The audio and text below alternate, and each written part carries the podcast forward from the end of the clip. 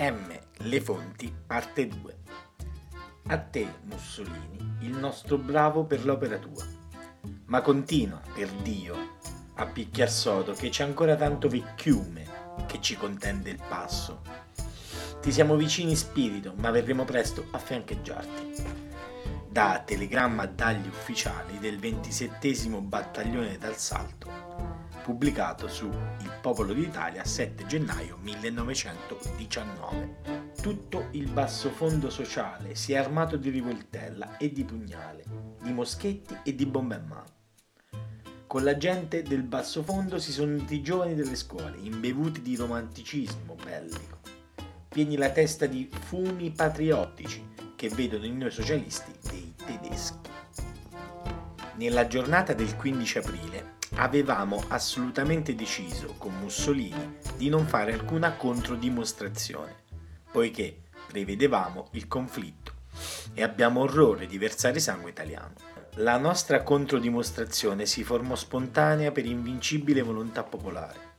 Fummo costretti a reagire contro la provocazione premeditata degli imboscati Col nostro intervento intendiamo di affermare il diritto assoluto di 4 milioni di combattenti vittoriosi che soli devono dirigere e dirigeranno ad ogni costo la nuova Italia.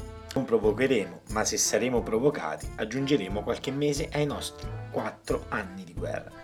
Proclama affisso sui muri di Milano il 18 aprile 1919 firmato da Ferruccio Vecchi e da Filippo Tommaso Marinetti. Noi deploriamo sinceramente che sangue sia corso per le vie di Milano. Noi abbiamo sofferto più di quel sangue che di una battaglia persa. Ma chi non ha il diritto di lamentarsi? Chi non ha il diritto di protestare è proprio l'Avanti, esaltatore del terrore rosso, esaltatore della guerra civile. Credevano, forse in via San Damiano, che si potesse seminare a piene mani l'odio contro gli interventisti ed i patrioti.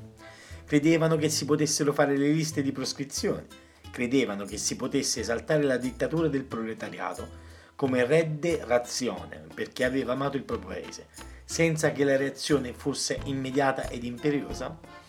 Pietro Nenni, fondatore del fascio di combattimento di Bologna, da Il giornale del mattino 17 aprile 1919. Alla lunga lista dei nostri morti se ne sono aggiunti degli altri. Al nostro giornale, l'Avanti, è stata tolta per un giorno solo la parola, perché domani, in grazia dei nostri sforzi e vostri, risorgerà più ardente e ribelle in difesa dei nostri diritti.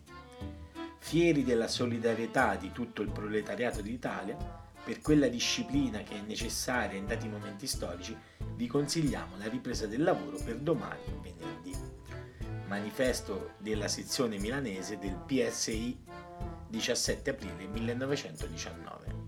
È quindi nostro dovere non raccogliere le premeditate provocazioni, ma di rafforzare le iniziative del proletariato, con tenacia e con ardore, per la preparazione di quello sciopero generale che, seguendo l'ormai fatale movimento proletario internazionale, deve avere il supremo obiettivo della dittatura del proletariato, per l'espropriazione economica e politica della classe dominante mozione della direzione del Partito Socialista riunita a Milano il 20 aprile 1919. Siamo qui a dirvi con una serenità che non è certo nell'animo dei vostri nemici. Voi fallirete. Fallirete con la violenza di strada, come fallirete con la violenza toccata e legale. Da Avanti, edizione romana, 22 aprile 1919. Nella giornata del 15 aprile i socialisti massimalisti milanesi rivelarono in piena luce solare la loro anima filistea e pusillanime. Non un gesto di rivincita fu delineato o tentato. Benito Mussolini, Il popolo d'Italia, 16 aprile 1920.